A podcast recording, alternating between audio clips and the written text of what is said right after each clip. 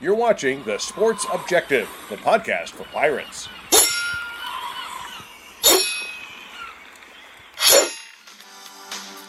You're listening to Absolute Empowerment with Coach Jeff Connors on The Sports Objective. Join Coach C, the U S A Strength and Conditioning Hall of Famer, every Monday night as he and a variety of guests, including former players, former and current coaches, pastors, and others will discuss relevant issues in coaching today's athlete, with the goal of equipping the athlete and those coaching them with the physical, mental, and spiritual armor necessary to live their best life. Here's Coach Connors. Welcome to Absolute Empowerment with Coach Jeff Connors. Uh, today's show is going to be very special because we have Doctor Rick Perea with us, uh, world champion performance psychologist and mentalist, helper, healer, speaker, and author. Has authored the book Decision Point, offers services such as a brain spa and wellness center, uh, athletic services, float therapy, also brain training. And uh, Rick, just great to have you in the house. And we have a mutual friend by the name of Coach Bill Jacobs, who kind of put us together, and I'm very thankful for that, and I'm really looking forward to speaking with you today. Well, thanks, Coach. It's great to be on your show. Coach Jake is is just uh, the everything to me. He coached me in college, and he's the best coach I ever had, and that includes at the N F L level. I, he just was a great teacher of the game, of footwork and technique, and um, but he's even a better person if that's possible. So, yeah. Yes, sir.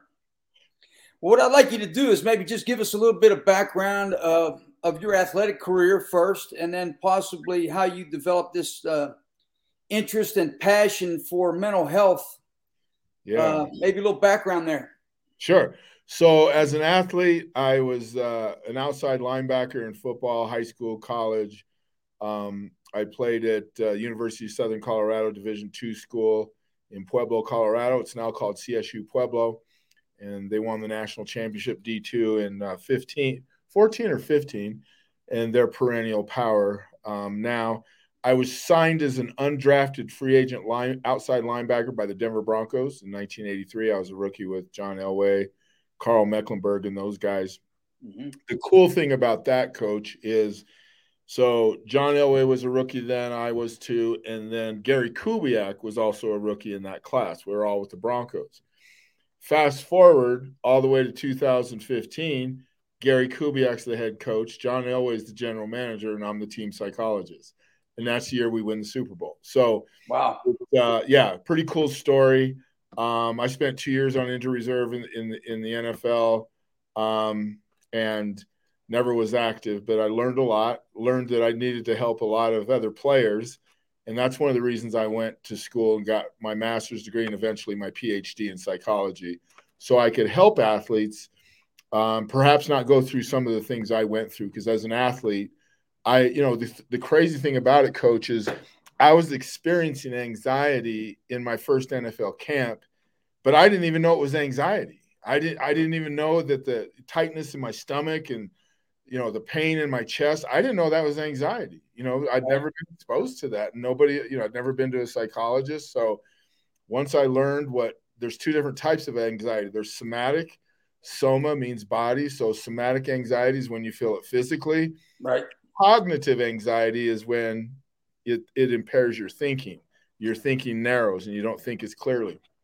So once I realized that I was experiencing that, that I thought, I said to myself, I want to get a P H D and then go back in the N F L and help players like me who maybe could have had a ten-year career but didn't, because I thought I hated football. It wasn't that I hated football. I hated the feeling of anxiety when I was in camp and or at practice. So that's kind of the, you know, the impetus or the motivation of why I became a, a psychologist and into work in pro sports. And And I also, I want people to know, I, I, I work with college athletes and high school athletes as well. In fact, um, you know, after we won the Super Bowl in two thousand, well, actually February two thousand sixteen of the two fifteen season with the Broncos, um, it kind of lets you lets you kind of say, okay, that that box is checked. So now I, I do exactly what I want, and that is oftentimes work with high school teams as well. So, yeah, right.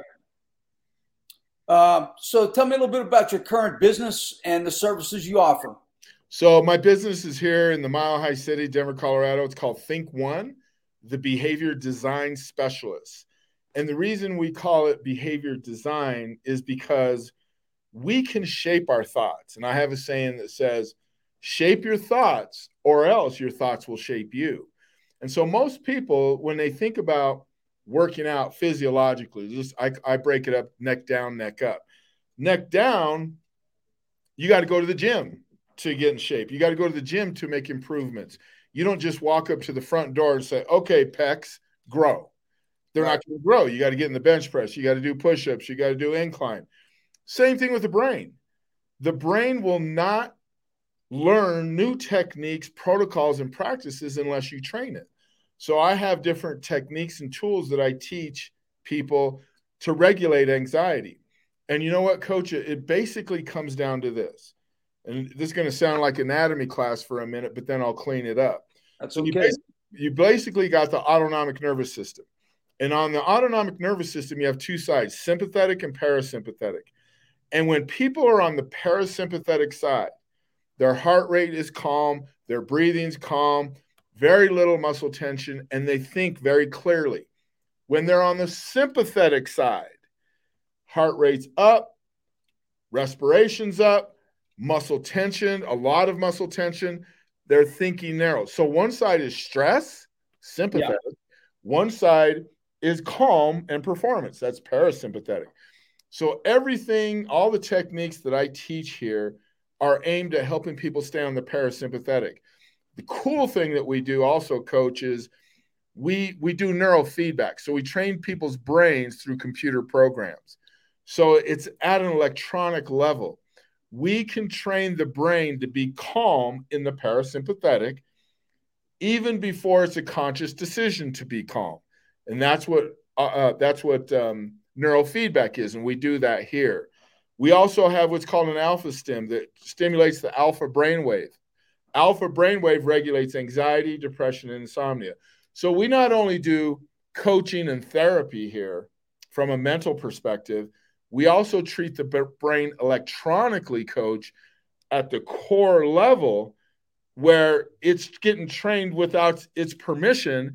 And that's what's cool, because there's some stubborn people out there that don't want to do talk therapy. They do don't want to do coaching, but they got a high amp, you know, engine, and we call that high beta. And if they have high beta, they're going to be one of these people that just react, and they're on that sympathetic side most of the time. But we can actually train it to be in that alpha level, right? Where they're calm, cool, and collected, and that's there. There's nothing like that to give that to a quarterback or a major league pitcher, or heck, mom and dad who who are trying to regulate themselves when, you know, their kids are going at it in the house. Yeah, I think I've been on the sympathetic side most of my life, but now I'm trying to learn some uh, parasympathetic breathing. There you go. There you go. Yeah.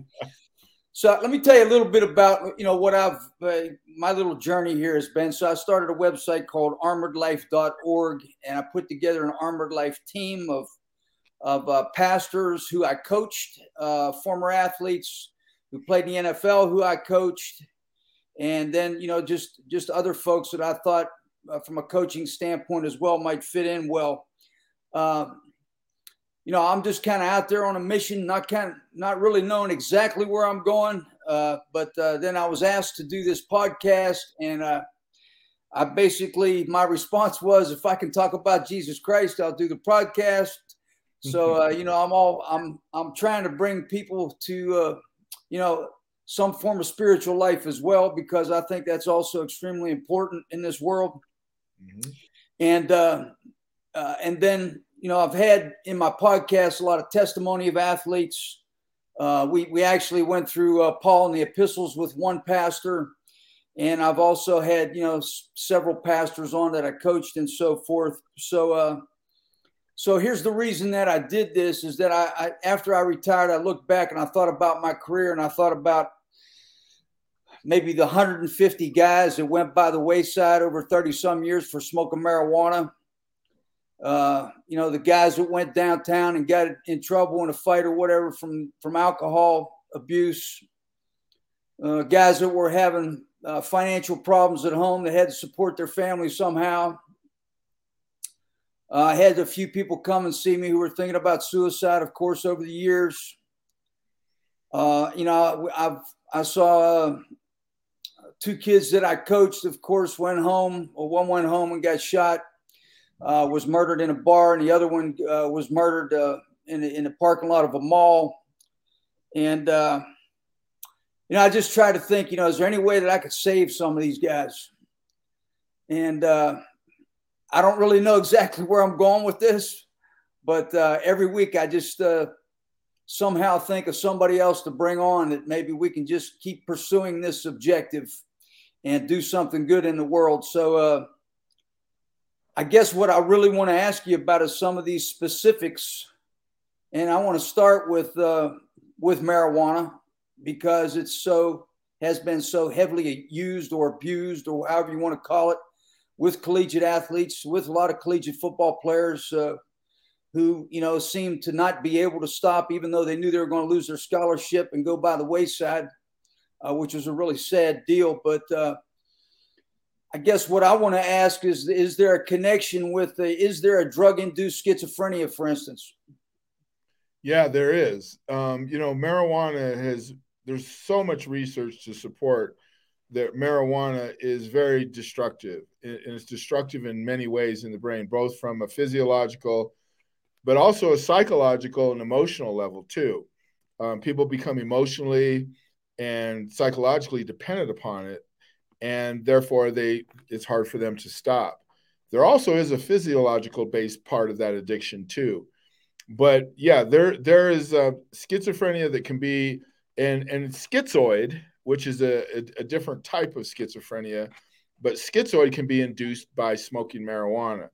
And this is a, it's characteristic of irrational behavior, uh, illusional, delusional, and really not being able to accurately judge distances, um, people's uh, perceptual values, like, you know, I, I can't read people's nonverbals the same that I would typically be able to. So, yeah, marijuana is one of the most destructive tools um, we see in modern day sports. In fact, I was just down visiting my son, who's a freshman at C S U Pueblo, where I played, but it was a different name by then. But um, and he told me that when he walks through the hall of his dorm, he can smell, smell the smell of weed.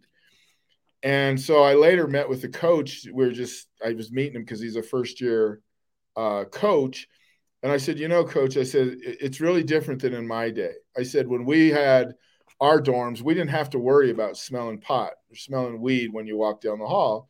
And my son's telling me that. And the coach says, well, this is the first I heard of it. So, um, you know, it's just, I see it in the N F L, even though there's drug testing. I see it in the N F L quite a bit. A lot of people believe it regulates anxiety, but no, I'm from the camp that it really does um, quite a bit of harm to the brain.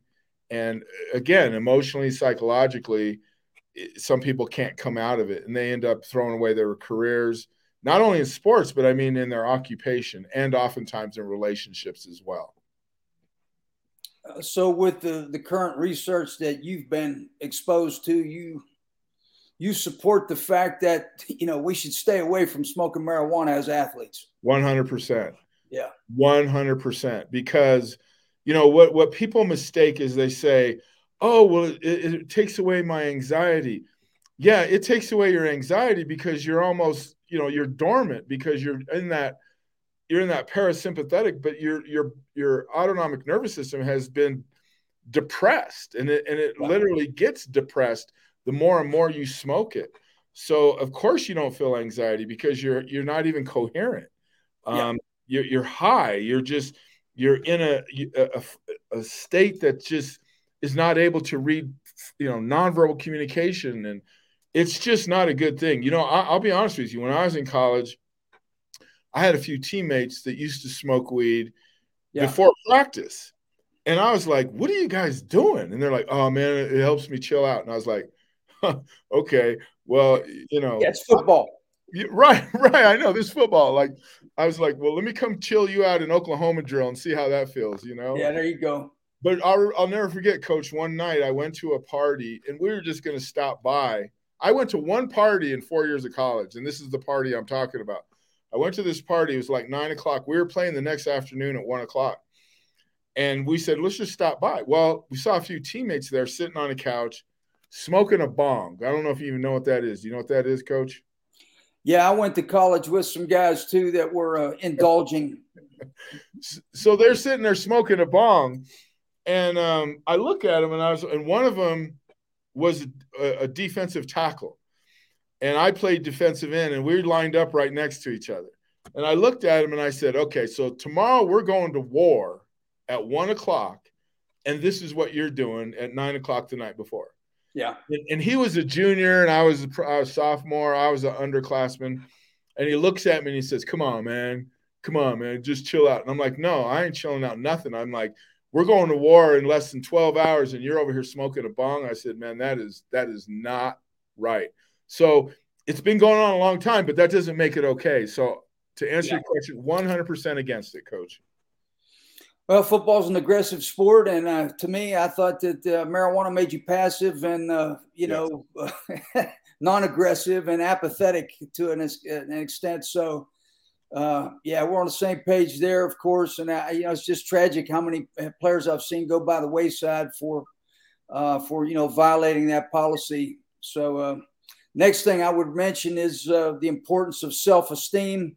And, mm-hmm. I, you know, I really think that uh, – in my experience, much of that comes from playing time uh, or not getting playing time. And then that not getting playing time some sometimes uh, resulted in anger and resentment, uh, along with possibly lower self-esteem. So what are your thoughts there? Well, you know, Coach, when you talk about anger, frustration, I want people to understand who hear this. Anger and frustration are secondary emotions, okay? Primary emotions are hurt and fear. So if you're ever angry or frustrated, you are actually hurt first, meaning your feelings get hurt. But we pop so quickly to, to anger and frustration, we don't even feel the hurt. So what I would encourage people to understand is, like, if you're not getting P T, playing time, that hurts. Because, you know, you, you you came to college, you work hard, you think you're going to get some playing time, but you don't. That hurts. You need to stay in that emotion and feel it, okay, whether it's in your dorm room or your apartment. You don't want to be acting hurt during Oklahoma drill. I get that. But yeah. when you're at home, you've got to be – you've got to feel that pain. If you just go to anger and go, oh, man, you know, I'll just use Coach Jake's name for example. Coach Jake should be playing me. I, I should be a starter. I should be – and blame it on other people or external factors, you're never going to process that hurt. If you process it and say, you know what, at this point, I'm just not I'm just not good enough to get on the field, but I'm going to keep working on my speed, my agility, my change of direction, my strength, and I'm going to get there. And that's a base you can work with and the brain can work with to build that, as you talk about, self-esteem. Yeah. There's a term we use in psychology. It's called self-efficacy. And self-efficacy is more stable than confidence. And so that's what we study. But self-efficacy is based on past experiences you've had successful. So I think yeah. it's so important to understand, don't pop to that secondary emotion of anger. So if you find yourself angry and frustrated, you've got to backtrack and get in touch with that hurt or fear-based first, get in touch with it, process it, own it. Don't blame other people. Don't blame your coach. Don't blame, you know, we're running a four three when we should be running a three four. Don't blame the scheme. Look at yourself in the mirror and say, how do I get better every day from the neck up and the neck down? No doubt. Well, I, the next thing that I wanted to mention is uh, – just basic stress. And what I'm talking about is the daily schedule that has at the collegiate level, uh, all the demands. And then with regard to academics, athletics, the tutor, uh, then on top of that, you've, you're trying to have a social life of some sort. Hmm. Uh, so, uh, you know, what kind of advice or how, how can we make that better for athletes, uh, I guess it's a time management process, for instance. Yeah, it is. But there's there's a, a technique that we've heard a lot of the top coaches use throughout um, the nation in college and the N F L, and we see it in the N B A and Major League Baseball too. It's something I teach on a regular basis. And what it's called is process, process, focus on process goals instead of outcome goals. Yeah. And when you focus on process, coach, it's a lifestyle. It's not just a protocol or a practice. It's a lifestyle. Everything is process. And here's an example. When I was in high school, I played Mike linebacker. And nobody taught me to read keys. They didn't teach me really anything about how to get off blocks or anything. I just ran around and made plays because I had speed. But I also got ear holed a lot because I didn't know where I was going. Yeah. I get to college. Coach Jake starts teaching me how to read, you know, imagine that you read near guard, near guard, near back, and you start reading that because before I was looking in the backfield, I was looking at the ball, trying to find the ball to tackle the ball. Well, I get to college, Coach Jake teaches me how to read, and the read teach, takes you to the ball. Don't look at the ball. You will meet the ball when you follow your process. That's my process. I was focused on outcome in high school, making the tackle. The process is footwork and technique that will get me to the outcome. And so people have to need to understand, let's go back to the science of the sympathetic and parasympathetic. You will stay in the parasympathetic if you focus on process. Here's why. I have one hundred percent control over process. Footwork and technique, nobody can take that away from me. Now, I you may lock me up and block me, but I can still use my footwork and technique. There's no nobody taking that away from me. I get to own it. Right. If I focus on outcome, I better get the tackle. I better make the pick. I, you know, we better win. I don't have one hundred percent control over outcome goals. So think about this, Coach. We are grading ourselves every day as players, as people, a salesperson who's selling homes, for example. I'm grading myself on an outcome basis. Did I make the tackle? Did I sell the house? Did I make the, the T D reception? When I don't have one hundred percent control over that, that's silly. What I should be assessing myself on is process. And process are things we have one hundred percent control over. Effort, energy, attitude, footwork, technique. I can control all those. That's what I assess myself on. Now, the outcome, of course I want to make the tackle. Of course I want to make the reception. Of course we want to win the game. But all we can really do is focus on process. And guess what? The wins are a symptom of process. So when I take care of process, symptom takes care of itself. I'll give you an example. I was at one of Alabama's practices, oh gosh, I don't know, ten years ago. And um offensive line coach was just ter- teaching first step, first step hand placement, first step hand placement. It wasn't like first step, second step, pop your hips. It wasn't the whole sh- shebang. It was process, process. Yeah. And he did that for ten minutes, first step. And the people were like, why is he spending so much time on first step? Well, I'm not an offensive lineman, but I played against a lot of offensive linemen. And I can tell you their first step is very important in the process of blocking you. Right. So, It, it, when we learn to focus on process, and I don't mean just when I'm competing every day in my life, then anxiety goes down because I have one hundred percent control over that.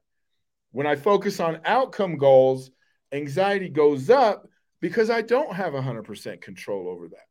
And that goes against the general sentiment in our society, Coach. People are always taught outcome goals. Oh, I want to make all conference. I want to make two hundred tackles this year. I want to, you know, be on varsity, whatever it is. Well, just go out and focus on process, people, and then the outcome will come. Kind of like one play at a time. That's it. That's it. That's it. Yeah. one hundred percent. So uh, the other thing, uh, another one of these uh, factors would be uh, relationships. Uh, So developing relationships, uh, getting through, let's say a young man comes to play football. He's got a relationship with a young lady back home and he's having a hard time. He's having anxiety. just because he misses her and is not used to being away from her. And I've seen that happen quite a bit. Uh, you know, how do we deal with that the best way? Here, here's a, here's a, a simple answer that's going to sound complex. Focus on process. Okay. I, no, really, I just told you about what, you know, whether yeah. it's a tackle or a block. But the reason I said it's a lifestyle, coach, is because it is. So even in relationships, you know, when this same young man you're talking about misses his girlfriend, that's an outcome. But if he focuses on process, you know what? Tonight I'm going to talk to her on the phone for twenty minutes, thirty minutes, and, you know, we're just going to talk about how we're doing. That's process. Yeah. Outcome is I miss you. We know we miss each other, but that's going to an outcome goal. Let's focus on our communication to each other. Let's focus on our interests in each other's lives. Let's focus on what we're doing. I'm doing here at college, what you're doing on back home, and talk about process things. Then the brain will go away from the outcome. See, there's two things here. There's a brain and there's a mind. The brain is the anatomy. The mind is the brain plus input. So if I just tell my brain, I'm going to focus on process today. When I talk to Betty Lou, I'm just going to talk about, our, you know, how her cat's doing, how her job's going. Here's how practice went today. I got a test in geometry tomorrow. It's all process. Then my brain stays away from, I miss her. I miss her. Now, don't get me wrong. At the end of the day, your, you know, your mind will go, okay, yeah, I do miss her. But there won't be such a focal point. I'll give you a case in point. When I was a sophomore in college, I had a roommate that came all the way from the Bronx in New York. And every night, his girlfriend would call him. Every single night. So his brain is getting bombarded with her voice, her name, her experiences. No wonder he misses her, right? Yeah. So, but if he focuses on process, hey, you know what? Let's talk twice a week. I got practice. I got to study. We'll talk twice a week and we'll, you know, and then talk about what she's doing on a daily basis, what I'm doing, and not so much about, oh, I miss you. Because then, then that's bringing the, the heartstrings into it. And the brain will believe what you tell it. If you tell your brain, I miss her, it'll miss her. But if you tell your brain, I miss her, but I'm focusing on being a better student, being a better athlete, the brain will go there as well. Right. Uh, so backing up just a little bit, that I, I thought about something here, uh, you know, back to self-esteem. How do you feel like social media impacts self-esteem? And uh, uh, what are your thoughts there? Boy, you opened up a can of worms here. I, I think social media is harming us, Coach, in general. I, I think that overall, I think there's some good things to it. Don't get me wrong. But adolescence, let's take adolescence. Adolescence is from ten and a half to twenty-four and a half. The prefrontal cortex of the brain is not de- done developed till twenty-four and a half. It is, it is harming most of our adolescents in this society. Yeah. Because I'll give you an example. Um, My youngest son is fourteen years old, and I, I'm a pretty intuitive guy, and I noticed when he was going to school that he just seemed off a little bit. Now, I have a general rule. I'm not saying this is for everybody, but this is my rule at home. My sons do not play video games. Um, they can play derivatives of them, like my, my sixteen-year-old son plays an architecture game where he builds homes, um, but there's there's a very there's a, a math part of that. But not video games like shooting up people or destroying people in any right. way. We don't even have an Xbox. I don't even know what the other one's called. There's Xbox and then Y eighty or whatever the heck they're called. I don't know. We don't even have that in our home. Right. So when my fourteen-year-old, I noticed something was off with him. Um, so I started digging. I talked to teachers, talked to the principal. I talked to him. And he looked me in the eye and he says, Dad, yeah, I've been playing video games on my computer in the back of the classroom. And so I said, okay, you know, that's a rule. You shouldn't be doing it. And he says, yeah, I know. He says, but my, all my friends play it. So I thought I would. And I said, well, okay, well, here's a lesson for you that we don't have to do what all your friends do. But long story short, I made sure that his teachers knew that he wasn't playing it in the back of the classroom. He was, he was blocked on certain sites. His his eyes brightened up within a day. I mean, just his eyes, his attention, his focus.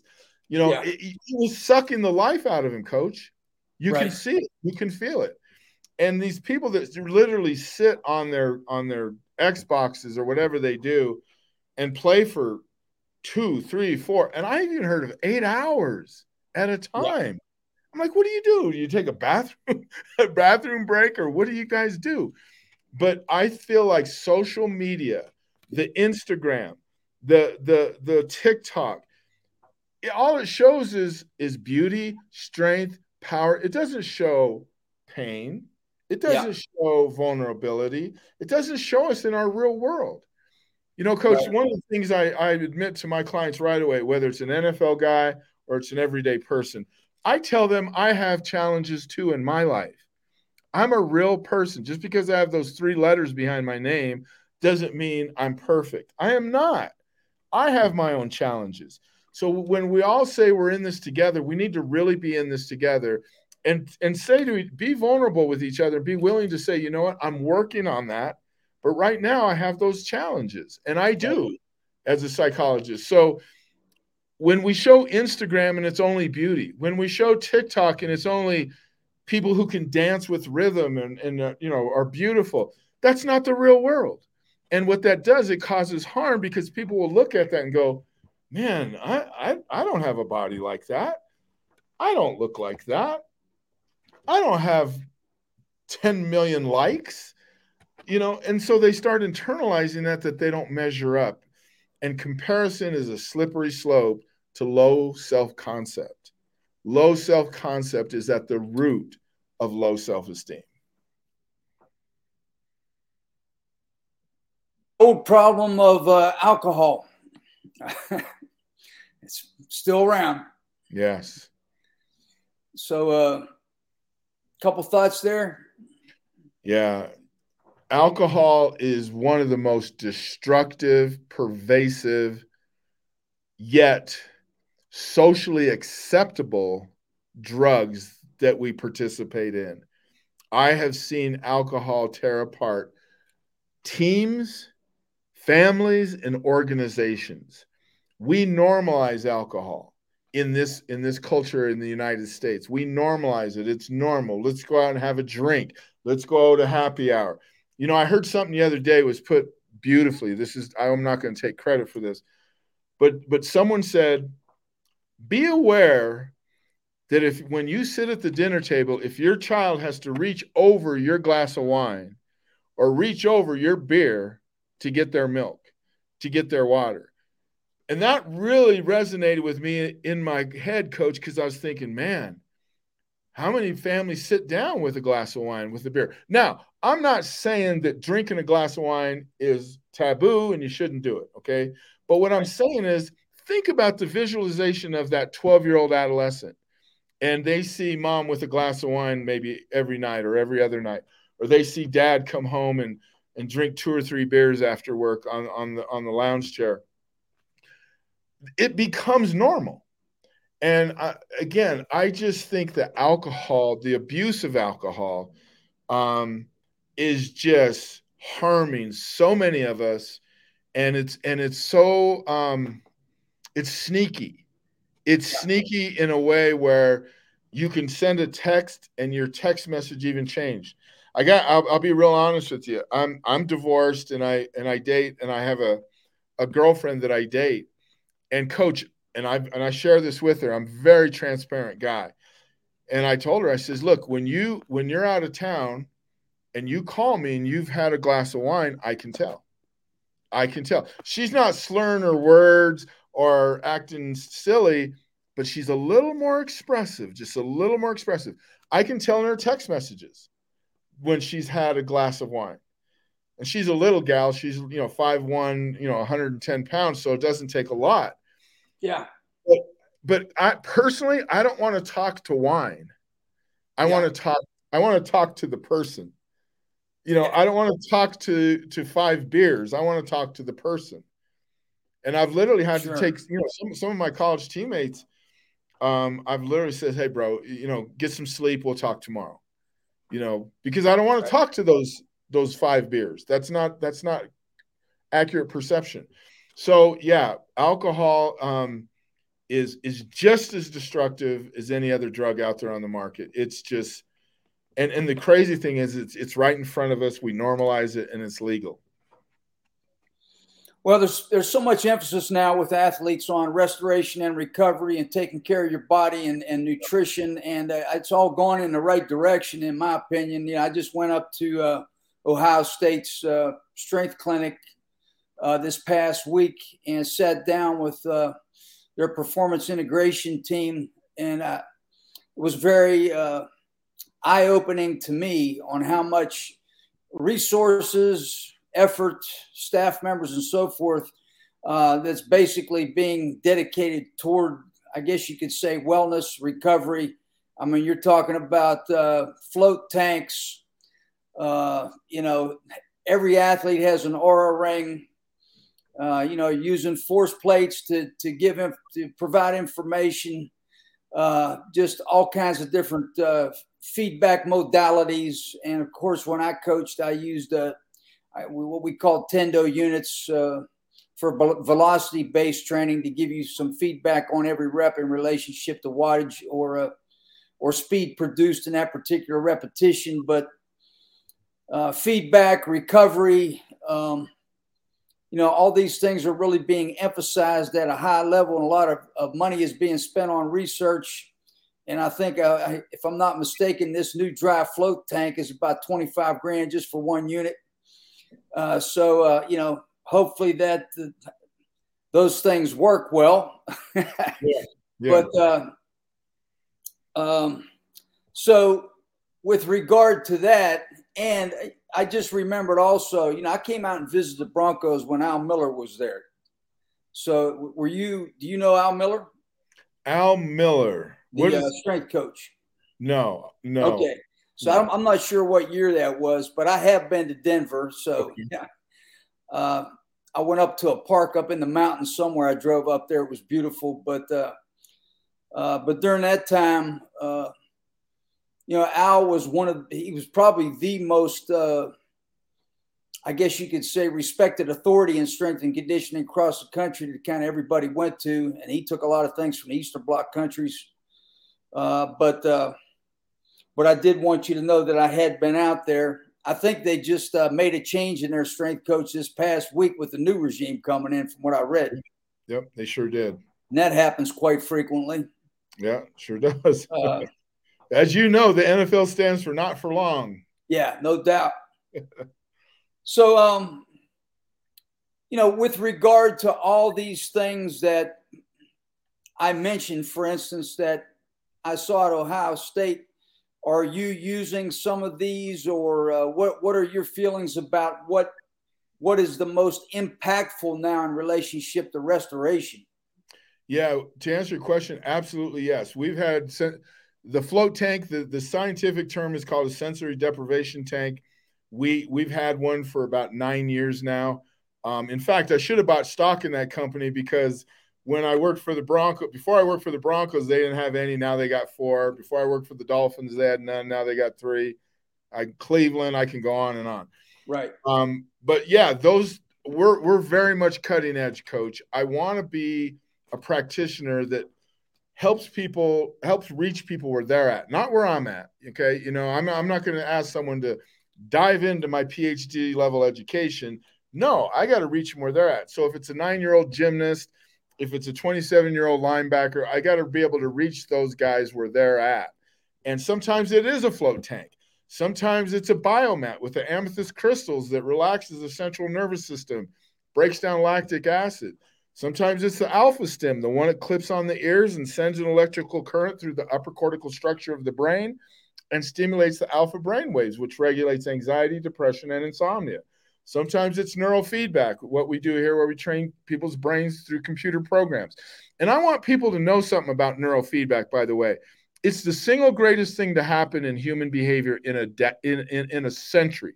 Okay, and I'll repeat that. It's the single best thing to happen in human behavior in a century, because it treats the brain at an electronic level that we I can't do, you can't do, a therapist can't do. So we now have methodologies that are going beyond just our communicative abilities. It's our ability to use technology, the electronics to stimulate brain. We now know the brain has neuroplasticity, which means the brain can change. That's called neurogenesis. And then the brain will prune away what we no longer use. That's called neural pruning. So we now have the ability, Coach, to reconstruct or reframe the way people think in a yeah. systematic way. So it, it's just so powerful. And then we have the re- the recovery tools for the body. I mean, I, I want to be a guy here at Think One that leaves no stone unturned. I don't want to, you know, and Coach Jake has been a great influence on me there. He keeps asking me about different, hey, what about this? What about this? And I love that because I want to be on the front edge. I want to be on the cutting edge because my sons, nineteen, sixteen, and fourteen, are playing football in this day and age, and recovery is a big, big part of it. And bodies are only getting bigger and stronger and faster, even though the rules have changed um, quite a bit since since we played. But the the there's still a lot of collisions on the football field, and we have to help these athletes recover, not just from the neck down, but from the neck up, and we have those tools now, Coach. That's awesome. Uh... Yeah, I've always been interested in, in the uh, neural aspect of things. And when it, it came along with uh, homogenous gel electrophoresis that I guess replaced histochemistry and looking at uh, fiber types and did single fiber typing, uh, they found that there were a lot more uh, hybrid types.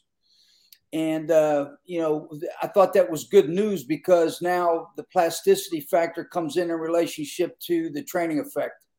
Yes, yes. So now we can say, okay, this guy isn't coming in the door with a forty-inch vert, but maybe with two years of hard work, I can make him better. Make we can improve his twitch.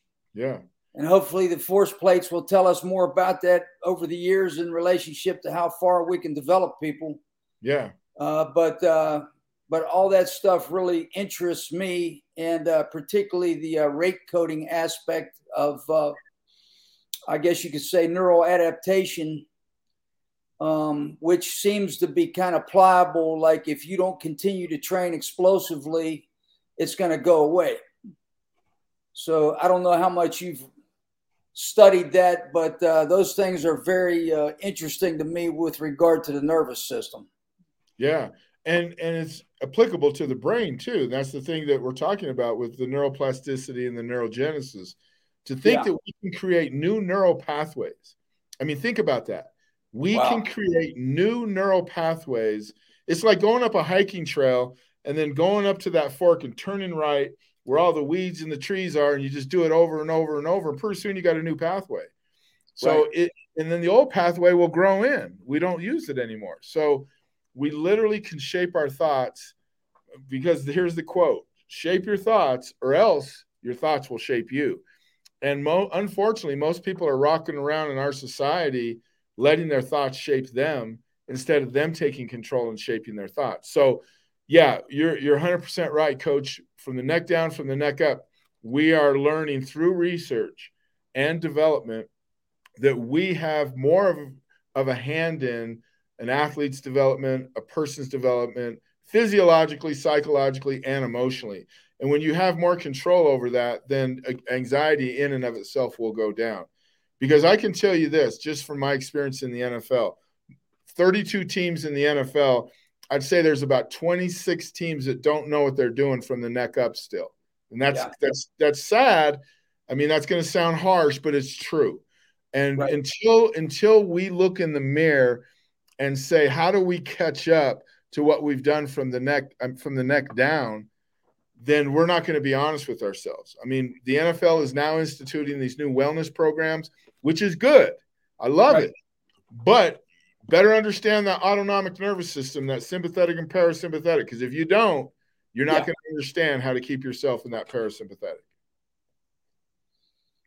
Uh, well, Doctor Perea, we got about seven or eight minutes. So I wanted you to hit maybe two things here. And the first one is sleep. And then the second one would be uh, these people that are being hired in the N F L now as player development. Uh, that's their title.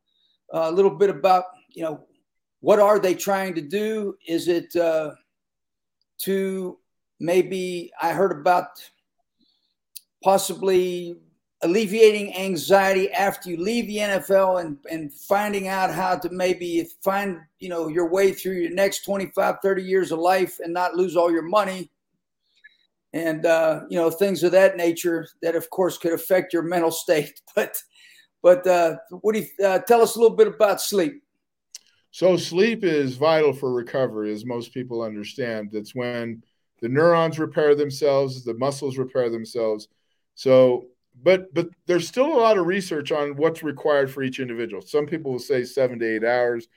But I personally, I eat well. I I, I drink a lot of water. I'm a very healthy person. I, I only need about four or four and a half hours of sleep every night. Now, again, that's not I'm not twenty-seven years old either. But yeah. the, the point is sleep is is where we grow, where we recover, where we really make our gains. And I want people to understand consistent sleep is important. Now, again, we have this device called the AlphaStim. The AlphaStim yeah. stimulates, it, it regulates anxiety, depression, and insomnia.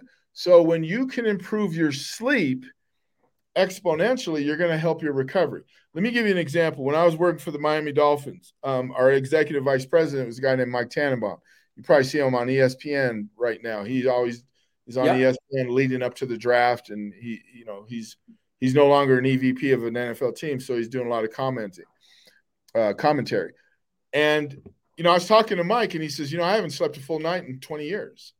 And he used that AlphaStim one time, and he overslept a seven a.m. meeting the next day. So I'm not saying it's going to work that way for everybody, but yeah. there are ways that we can improve our sleep.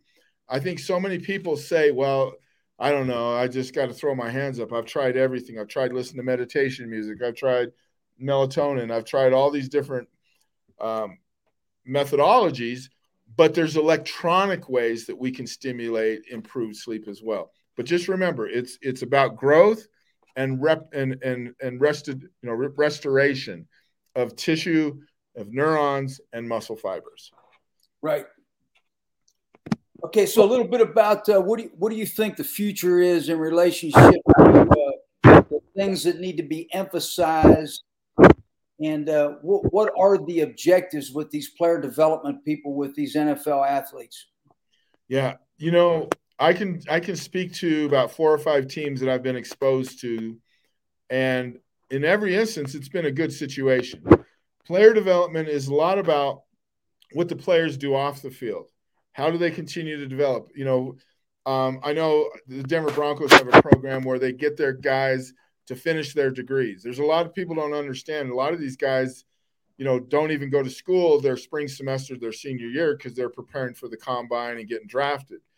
So a lot of them don't have their degrees. And then you look at some of them signing multi-million dollar contracts, and they'll say, well, I don't need my degree. I, I'm already – I got millions of dollars. No, you need your degree – so you can use logic and common sense, and you can apply critical thinking skills in your life throughout the rest of your life. Because the N F L, the average N F L career is two point nine, three point two years. It's it's yeah. over in a heartbeat. You've got to have the tools to go beyond that. Um, so they work on things like finishing your education, but they also talk about furthering your education, going to graduate school. The Miami Dolphins have a great program through their owner, Stephen Ross, who's a, who's a, a business tycoon up in up in uh, New York. And they have a, a workshop every year where the players go and they meet business leaders, and they talk to them about how they became entrepreneurs. And so they're always thinking about the players once they step off the field too. And so it's it's player development is really um, is really looking out for the players' welfare beyond the field, off the field, and then beyond their career. And I've seen some really good programs um, that really help. Now, here's here's the challenge. A lot of a few player development people act or think they are psychologists, but they're not. And, and what we need to understand in the N F L and college football and high school too is you have psychologists, but you also have wellness coordinators. Those are two different things. And the N F L will get it figured out. They don't quite have it figured out yet, but they will. They got to keep pathology separate from wellness, because pathology is, you know, people who are having challenges, real specific issues. That's different than the wellness. And once right. we understand to separate those two, as well as from the player development piece, because, but player development works really hand in hand with the mental health people in any organization at the N F L level or college level. Interesting. Very good point. Well, I guess my advice to the listeners would be to uh, read about the AlphaStim, go find a float tank, find somebody to love, and uh, treat people right the way that you'd want to be treated. And uh, just uh, so happy to have you on. Uh, I really appreciate it very much. Uh, tell us what your podcast is and when it comes on. My podcast is called Brain Brain Foreplay. Here's the brain, yeah. brain foreplay, and it's um, it's we do it once a week, and it's meant to just stimulate thought, thinking about why we do what we do. And it's not just athletes; it's organizational performance, it's people yeah. performance every day. I think people forget that we perform in our roles every day, our job, our career, mom and dad. Those are all roles that we perform in. And our podcast, you know, I have on guests sometimes where we just talk about the brain and the brain development, but sometimes we just talk about classism, racism, things, modern topics that really um, influence right. our, our modern day culture. I'm going to, I'm, it's interesting tomorrow. I mean, Sunday, Saturday, sorry, I'm going to be speaking at an event talking about the difference between racism and ethnocentrism on athletic teams, um, because some people mix up those words and they don't quite understand what they are.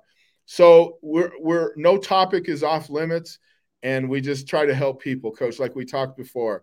Helper and healer, if that's what we spend our life doing, then we're in a good spot. Awesome. Well, I'll be a subscriber. And so uh, thank you so much for being on, uh, Doctor Rick Perea. And uh, hopefully we can do it again sometime. But uh, thank you for listening, and God bless. And we'll see you next week. Thanks a lot, Doc. Thanks, Coach. You've been listening to Absolute Empowerment with Coach Jeff Connors on The Sports Objective. Join us every Monday night for a new edition of the show. Listen to the show pretty much everywhere podcasts are found. Be sure to follow us on social media at The Sports O B J on Twitter and TikTok, at The Sports Objective on Instagram. Like and follow our Facebook page and subscribe to our YouTube channel. As always, we appreciate you listening to the show, and go Pirates!